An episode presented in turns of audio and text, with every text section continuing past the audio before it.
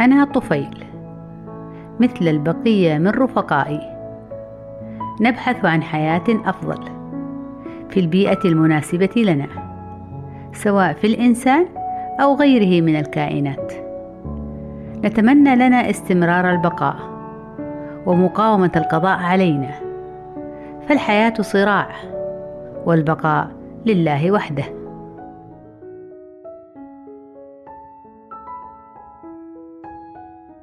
خرجت من بيضتي جنينا سابحا.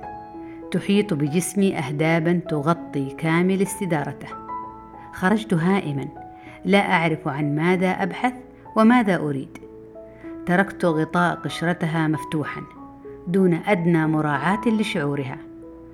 تركتها باحثا عن الحرية خارجها بالرغم من حبها ورعايتها لي لكني لم أكن أحب ذلك.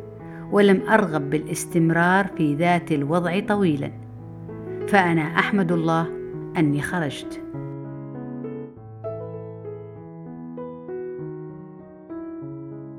نعم خرجت. رغم أنه ينتابني شعور بالغضب من نفسي بعض الشيء لتصرف مشين غير أني أجده يشبه ما فعلت بيضتي من قبل عندما أتذكر أنها تركت والدتها تلك القطعة الحامل من سلسلة القطع المتدلية في أمعاء رجل مصاب. غادرتها إلى الخارج والمجهول، وهي لم تكن تعلم مصيرها. أعود فأحدث نفسي بأني فقط فعلت مثل بيضتي، إذا فأنا لست مخطئا في ذلك.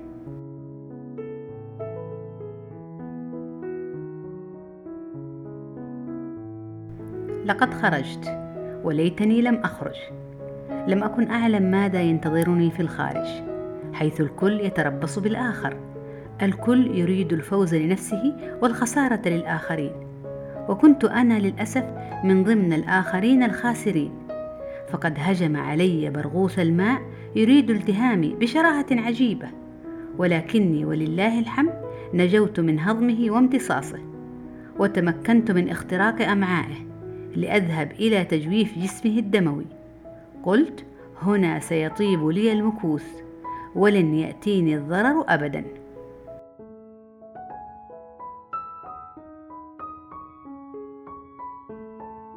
في تجويف ذلك البرغوث فقدت أهدابي واستطال جسمي وتزين بزائدة خلفية لها ستة أشواك.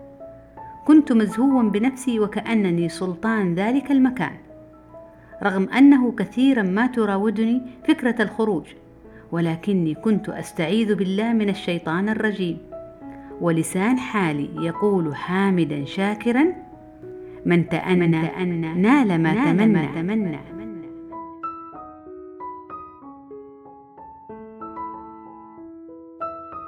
لم أخرج من البرغوث وليتني خرجت. لو أني كنت أعرف مصيري وما هو حالي بعدها لكنت خرجت.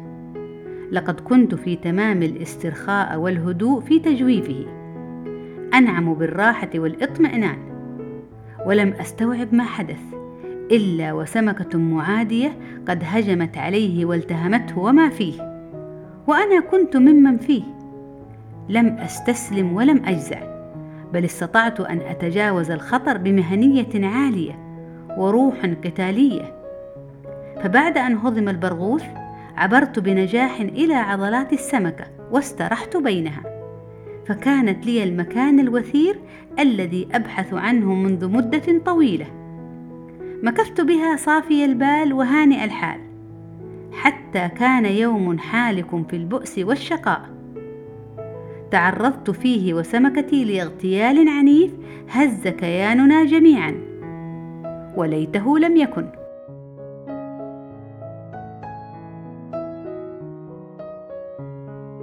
استطاعت شبكة صياد غادرة أن تحسن وفادتنا فيها وتبعدنا عن كل تقلبات الماء وما فيه من كائنات أخرى قد تعرض سمكتي للخطر. وليتها لم تفعل فنحن الآن في خطر. لقد رميت الشبكة وما فيها من غنيمة صيد هائلة على الأرض. وإذا بصياد مسن فقير يجثو بقرب الشبكة. ويسحب سمكتي وأنا فيها بكل إتقان. وهو يحمد الله أن وجد ما يسد رمق جوعه وجوع زوجته المريضة. حزنت عليه كثيرا ودعوت الله أن يرأف بحاله رغم علمي بأني هالك لا محالة عند إعداده وجبة لذيذة لرفيقة دربه.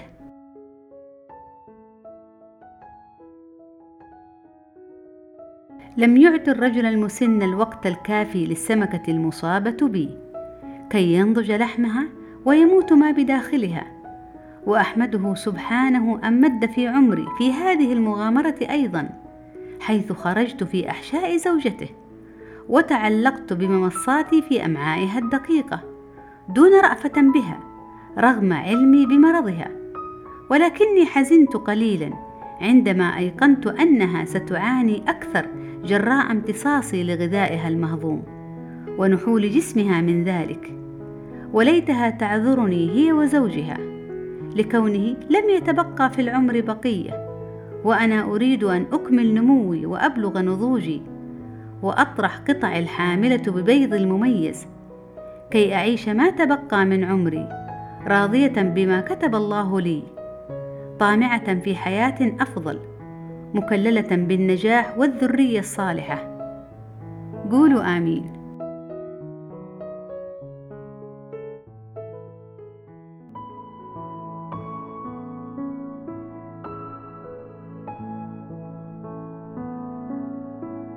سمعتم الحكاية وعرفتم الرواية وكانت النهاية. ويتجدد لقاءنا بكم في قصة طفيلية أخرى. تشد انتباهكم وتستدعي اهتمامكم. دمتم بخير.